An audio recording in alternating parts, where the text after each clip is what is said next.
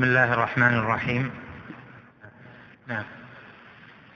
قال رحمه الله تعالى باب تفسير التوحيد وشهادة أن لا إله إلا الله وقول الله تعالى أولئك الذين يدعون يبتغون إلى ربهم الوسيلة. أيهم أقرب ويرجون رحمته ويخافون عذابه؟ إن عذاب ربك كان محذورا. وقوله وإذ قال إبراهيم لأبيه وقومه إنني براء مما تعبدون إلا الذي فطرني فإنه سيهدين وجعلها كلمة باقية في عقبه لعلهم يرجعون وقوله اتخذوا أحبارهم ورهبانهم أربابا من دون الله وقوله ومن الناس من يتخذ من دون الله أندادا يحبونهم كحب الله والذين آمنوا أشد حبا لله وفي الصحيح عن النبي صلى الله عليه وسلم أنه قال من قال لا إله إلا الله وكفر بما يعبد من دون الله حرم ماله ودمه وحسابه على الله عز وجل. وشرح هذه الترجمة ما بعدها من الأبواب. باب تفسير التوحيد وشهادة أن لا إله إلا الله. مر معنا أن التوحيد هو شهادة أن لا إله إلا الله. ولهذا قال العلماء العطف هنا التوحيد وشهادة أن لا إله إلا الله هذا من عطف المترادفات. ولكن هذا فيه نظر من جهة أن الترادف غير موجود. الترادف الكامل لكن الترادف الناقص موجود. فإذا هو من قبيل عطف المترادفات التي معناها واحد لكن يختلف بعضها عن بعض في بعض المعنى. فالتوحيد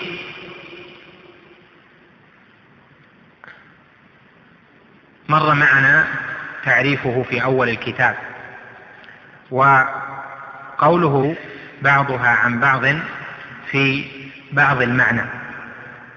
فالتوحيد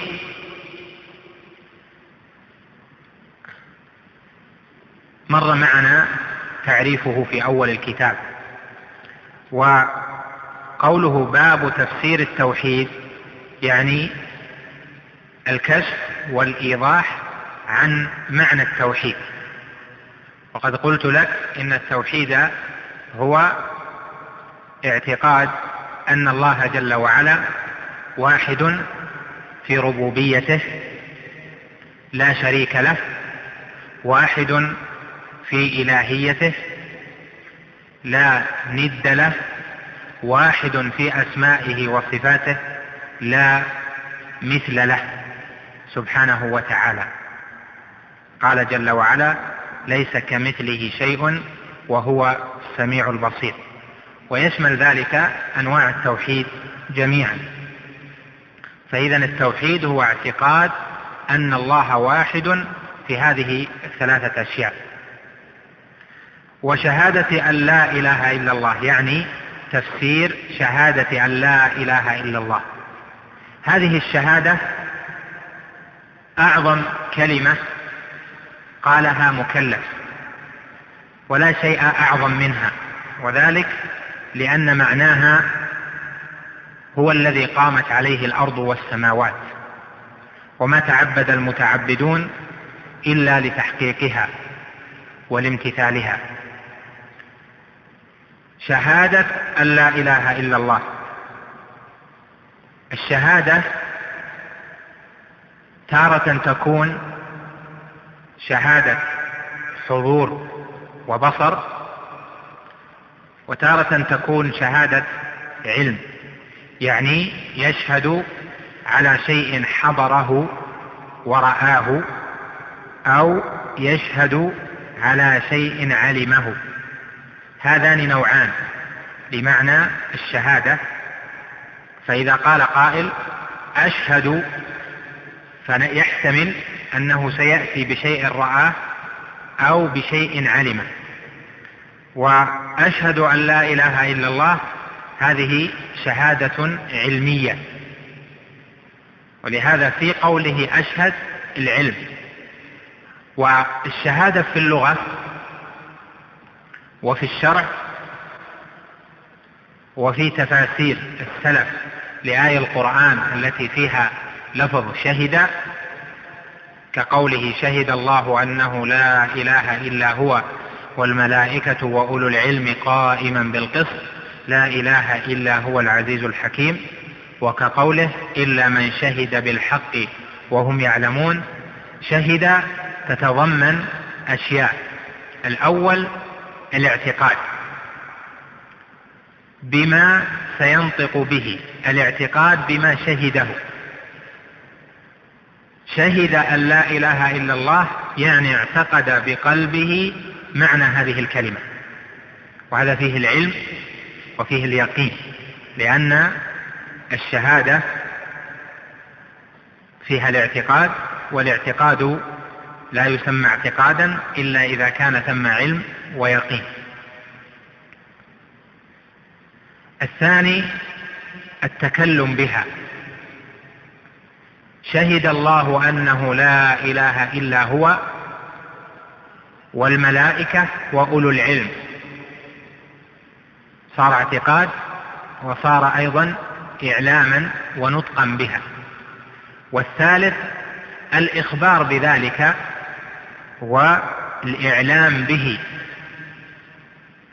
فينطقه بلسانه من جهة الواجب وأيضا لا يسمى شاهدا حتى يخبر غيره بما شهد. هذا من جهة الشهادة. فإذا يكون أشهد أن لا إله إلا الله معناها أعتقد وأتكلم وأعلم وأخبر بأن لا إله إلا الله. فافترقت إذن عن حال الاعتقاد وافترقت إذن عن حال القول وافترقت إذن عن حال الإخبار المجرد عن الاعتقاد فلا بد من الثلاثة مجتمعة ولهذا نقول في الإيمان إنه اعتقاد الجنان وقول اللسان وعمل الجوارح والأركان. لا إله إلا الله هذه هي كلمة التوحيد وهي مشتملة من حيث الألفاظ على أربعة ألفاظ. الأول لا الثانية إله الثالث إلا الرابع لفظ الجلالة الله. أما لا هنا فهي النافية للجنس. تنفي جنس استحقاق الألوهية عن أحد إلا الله جل وعلا. يعني في هذا السياق. وإذا أتى بعد النفي إلا وهي أداة الاستثناء صارت تفيد معنى زائدا وهو الحصر والقصر. فيكون المعنى الإلهية الحقة أو الإله الحق هو الله. بالحصر والقصر. ليس ثم إله حق إلا هو دون ما سواه. وكلمة إله فعال يعني من جهة الوزن فعال قالوا فعال تأتي أحيانا بمعنى فاعل وتأتي أحيانا بمعنى مفعول. وننظر هنا فنجد أن كلمة أله في اللغة بمعنى عبد وقال بعض اللغويين أله يأله إذا تحير أله فلان يأله أو تأله إذا تحير. وسمي الإله عندهم إلها لأن الألباب تحيرت في كنه وصفه وكنه حقيقته. وهذا القول ليس بجيد بل الصواب أن كلمة إله فعال بمعنى مفعول وهو المعبود. فإله معناها معبود. ويدل على ذلك ما جاء في قراءة ابن عباس أنه قرأ في سورة الأعراف أتذر موسى وقومه ليفسدوا في الأرض ويذرك وإلهتك. كان ابن عباس يقرأها هكذا ويذرك وإلهتك. قال لأن فرعون كان يعبد ولم يكن يعبد. فصوب القراءة ب ويذرك وإلهتك يعني وعبادتك. وقراءتنا وهي قراءة السبعة ويذرك وآلهتك يعني المتقدمين. فهذا معناه أن ابن عباس فهم من الإلهة معنى العبادة. قد قال الراجل في شعره المعروف الذي ذكرته لكم من قبل لله در الغانيات المده سبحنا واسترجعنا من تأله يعني من عبادته. فإذا يكون الإله هو المعبود. لا إله يعني لا معبود إلا الله. هنا لا معبود لا النافية للجنس كما تعلمون تحتاج إلى اسم وخبر لأنها تعمل عمل إن عمل إن اجعل للا في نكرة. فأين خبر لا النافية للجنس كثير من الناس من المنتسبين للعلم قدروا الخبر لا إله موجود إلا الله. وهذا يحتاج إلى مقدمة قبله وهو أن المتكلمين والأشاعرة والمعتزلة ومن ورثوا علوم اليونان قالوا إن كلمة إله هي بمعنى فاعل لأن فعال تأتي بمعنى مفعول أو فاعل. فقالوا هي بمعنى آله والآله هو القادر. ففسروا الإله بأنه القادر على الاختراع. ولهذا تجد في عقائد الأشاعرة ما هو مسطور في شرح العقيدة السنوسية التي تسمى عندهم بأم البراهين قال ما نصه فيها الإله هو المستغني عما سواه المفتقر إليه كل ما عداه. قال فمعنى لا إله إلا الله لا مستغنيا عما سواه ولا مفتقرا إليه كل ما عداه إلا الله. ففسروا الإله الألوهية بالربوبية وفسروا الإله بالقادر على الاختراع أو بالمستغني عما سواه المفتقر إليه كل ما عداه. وبالتالي يقدرون الخبر موجود. لا إله موجود يعني لا قادر على الاختراع والخلق موجود إلا الله. لا مستغنيا عما سواه ولا مفتقرا إليه كل ما عداه موجود إلا الله لأن الخلق جميعا محتاجون إلى غيره. وهذا الذي قالوه هو الذي فتح باب الشرك في المسلمين. لأنهم ظنوا أن التوحيد هو إفراد الله في الربوبية. فإذا اعتقد أن القادر على الاختراع هو الله وحده صار موحدا. إذا اعتقد أن المستغني عما سواه والمفتقر إليه كل ما عدا هو الله وحده صار عندهم موحدا. وهذا من أبطل الباطل. أين حال مشركي قريش الذين قال الله جل وعلا فيهم ولئن سألتهم من خلق السماوات والأرض وسخر الشمس والقمر ليقولن الله. وفي آية أخرى ليقولن ولئن سألتهم من خلق السماوات والأرض ليقولن خلقهن العزيز. ونحو ذلك من الآيات وهي كثيرة كقوله قل من يرزقكم من السماء والأرض أم من يملك السمع والأبصار ومن يخرج الحي من الميت ويخرج الميت من الحي ومن يدبر الأمر فسيقولون الله. فقل أفلا تتقون؟ فذلكم الله ربكم الحق فماذا بعد الحق إلا الضلال؟ الآيات من سورة يونس.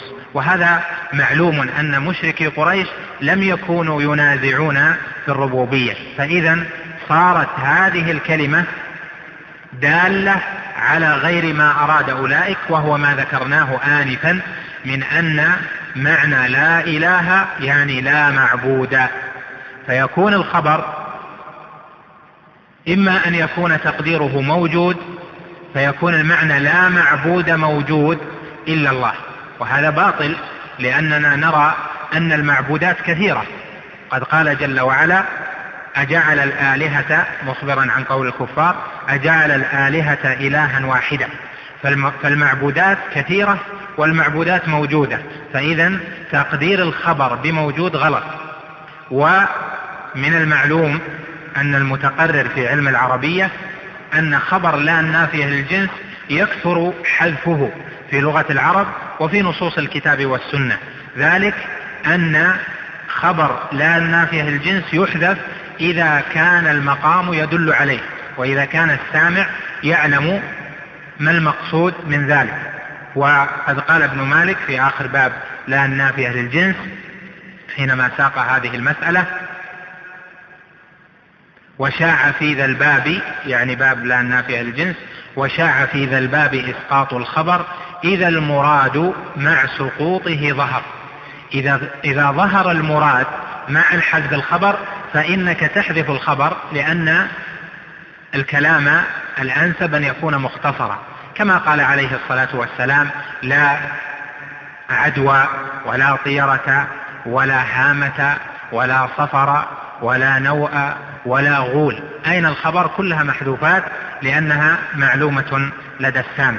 إذا فالخبر هنا معلوم وهو أنه ليس الخبر موجودا يعني يقدر بموجود لأن الآلهة التي عبدت مع الله موجودة فيقدر الخبر بقولك بحق أو حق.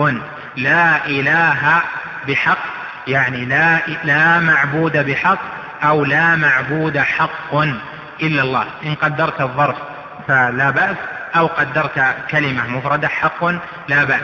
لا معبود حق إلا الله. هذا معنى كلمة التوحيد. فيكون إذا كل من عبد غير الله جل وعلا عبد نعم ولكن هل عبد بالحق أم عبد بالباطل والظلم والطغيان والتعدي؟ عبد بالباطل والظلم والطغيان والتعدي وهذا يفهمه العربي من سماع كلمة لا إله إلا الله.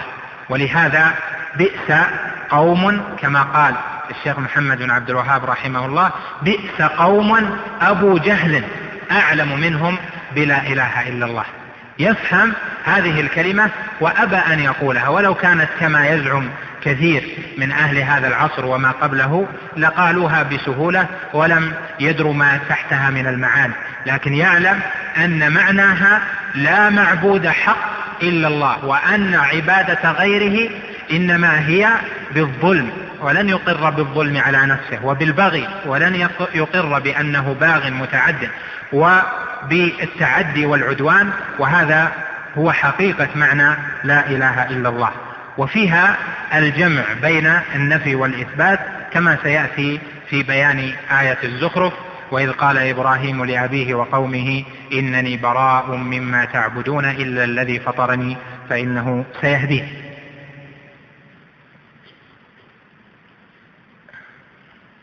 قال الإمام رحمه الله وقول وقول الله تعالى أولئك الذين يدعون يبتغون إلى ربهم الوسيلة أيهم أقرب ويرجون رحمته ويخافون عذابه. هذه الآية تفسير للتوحيد وذلك أننا عرفنا التوحيد بأنه إفراد الله بالعبادة. وهو توحيد الإلهية. وهذه الآية اشتملت على الثناء على خاصة عباد الله بأنهم وحدوا الله في الإلهية. وهذه مناسبة الآية للباب. فقد وصفهم الله جل وعلا بقوله أولئك الذين يدعون. ويدعون بمعنى يعبدون لأن الدعاء هو العبادة. والدعاء نوعان كما سيأتي تفصيله دعاء مسألة ودعاء عبادة. قال هنا أولئك الذين يدعون يعني يعبدون يبتغون إلى ربهم الوسيلة. الوسيلة هي الحاجة. الوسيلة هي القصد والحاجة يعني أن حاجاتهم يبتغونها إلى ربهم ذو الربوبية إلى ربهم ذي الربوبية الذي يملك الإجابة. وفي قول الله جل وعلا في سورة المائدة يا أيها الذين آمنوا اتقوا الله وابتغوا إليه الوسيلة وجاهدوا في سبيله لعلكم تفلحون. سئل ابن عباس رضي الله عنهما وهي من مسائل نافع بن الأزرق المعروفة سئل عن قوله الوسيلة في قوله وابتغوا إليه الوسيلة.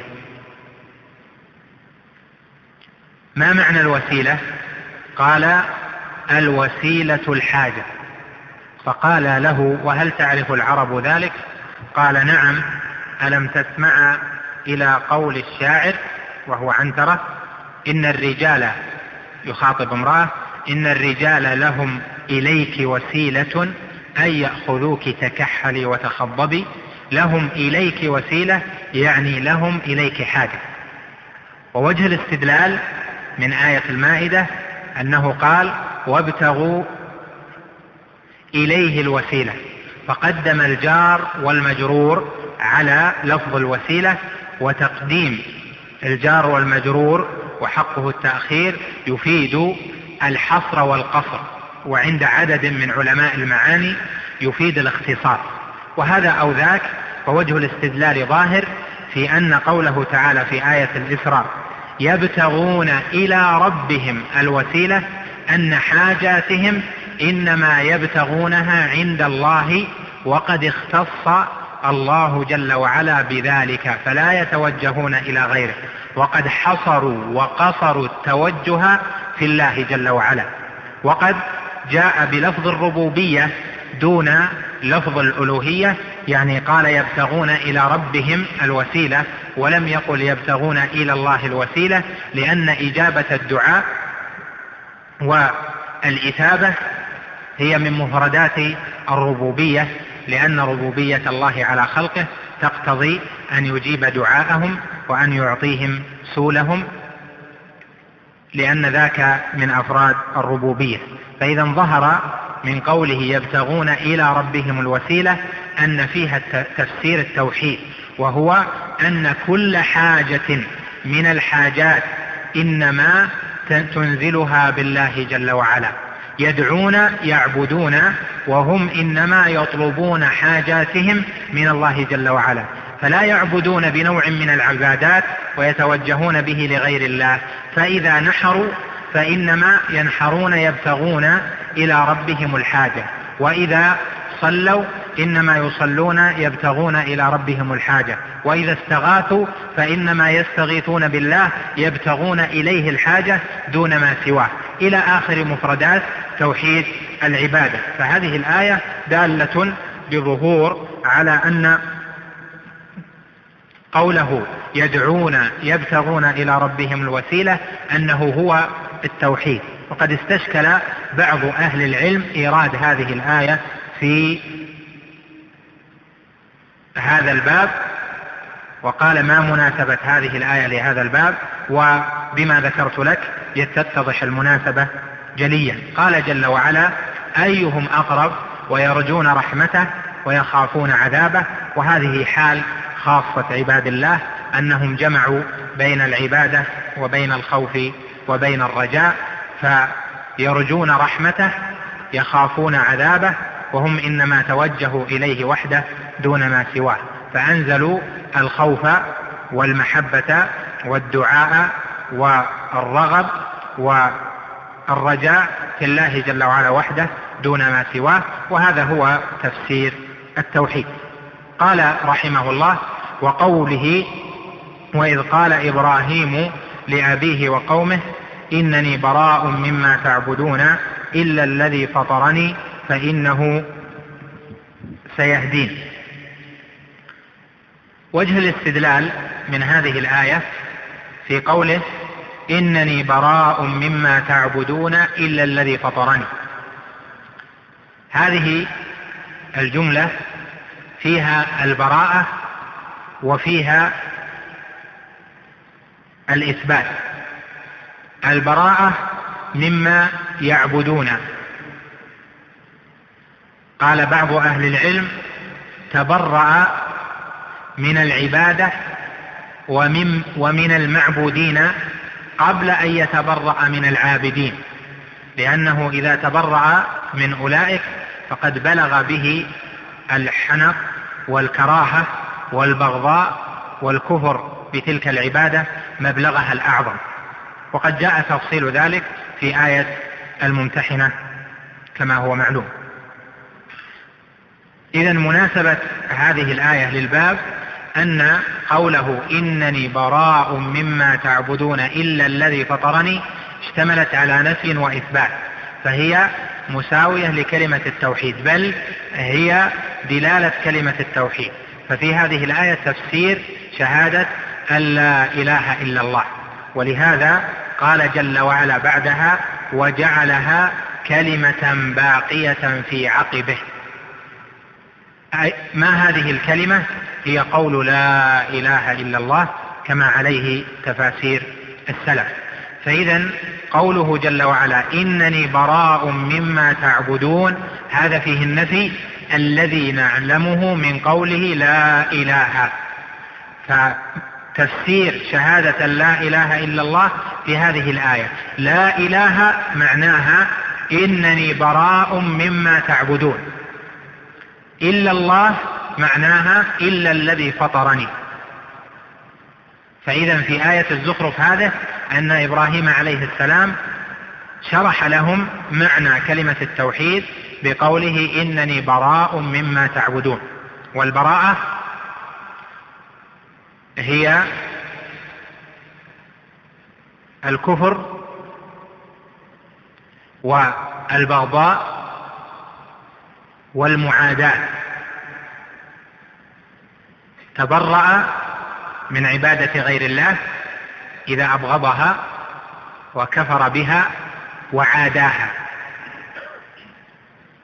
وهذه لا بد منها. لا يصح إسلام أحد حتى تقوم هذه البراءة في قلبه. لأنه إن لم تقم هذه البراءة في قلبه فلا يكون موحدا.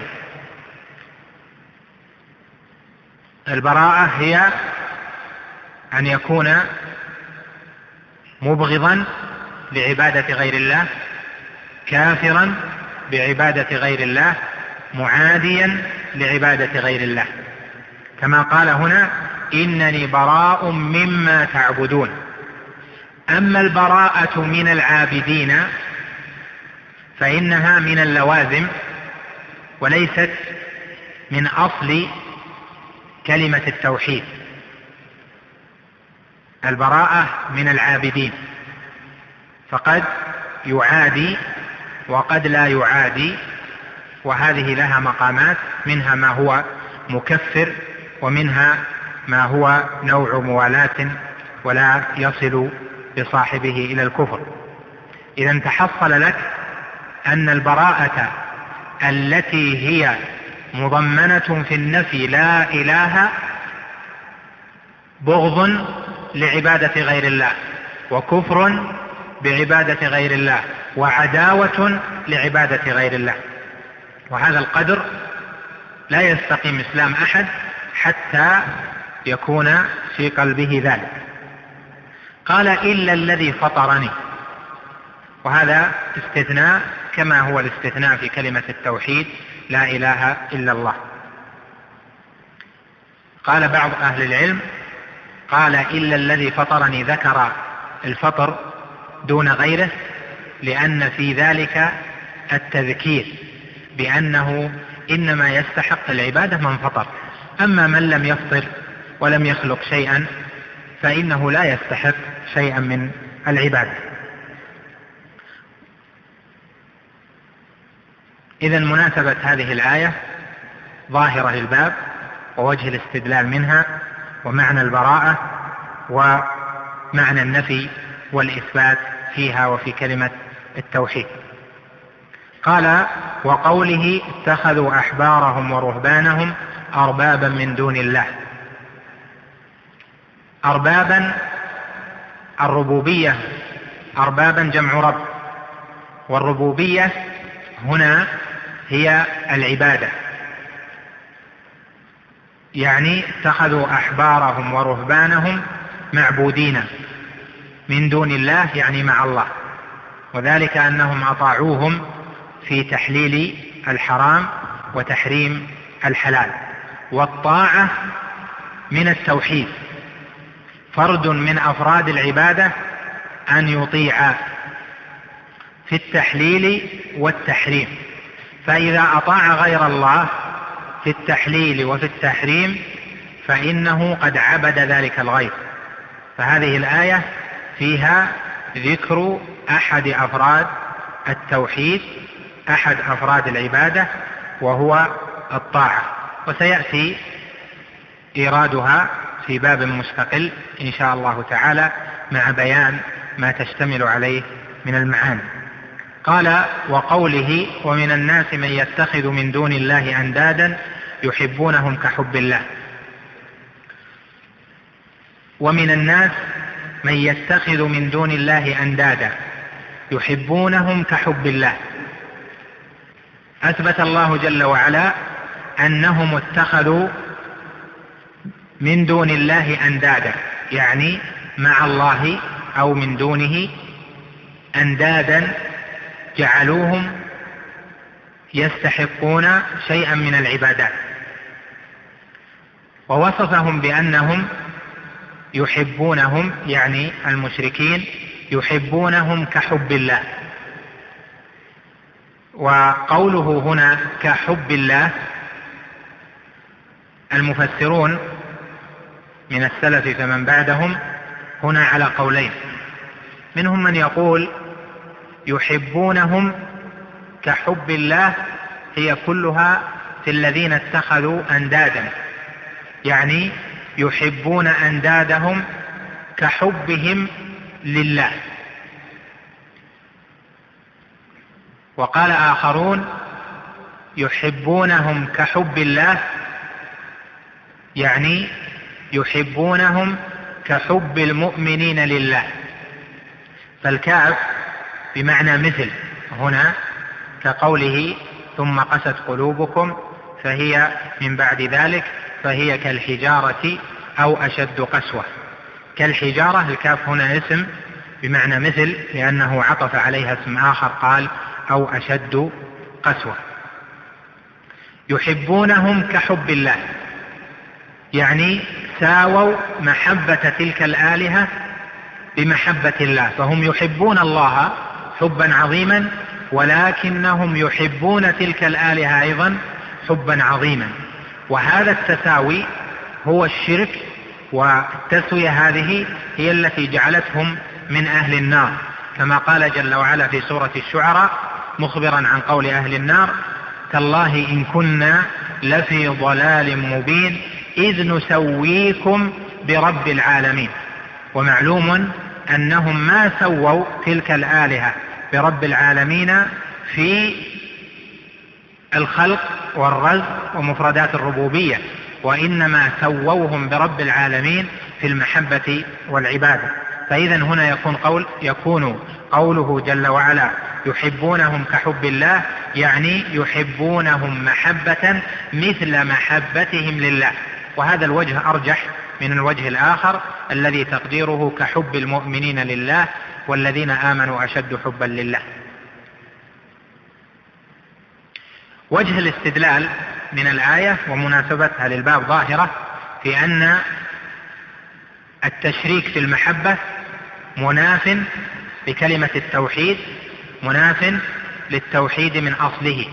بل حكم الله عليهم بأنهم اتخذوا أندادا من دون الله ووصفهم بأنهم اتخذوا الأنداد في المحبة والمحبة محركة وهي التي تبعث على التصرفات. فإذا هنا فيه ذكر للمحبة والمحبة نوع من أنواع العبادة ولما لم يفردوا الله بهذه العبادة صاروا متخذين, متخذين أندادا من دون الله وهذا معنى التوحيد ومعنى شهادة أن لا إله إلا الله. ثم قال رحمه الله في الصحيح عن النبي صلى الله عليه وسلم أنه قال من قال لا إله إلا الله وكفر بما يعبد من دون الله حرم ماله ودمه وحسابه على الله عز وجل. في هذه في هذا الحديث بيان التوحيد وشهادة أن لا إله إلا الله. ذلك أن ثمة فرق ذلك أن ثمة فرقا بين قول لا إله إلا الله وبين التوحيد وشهادة أن لا إله إلا الله.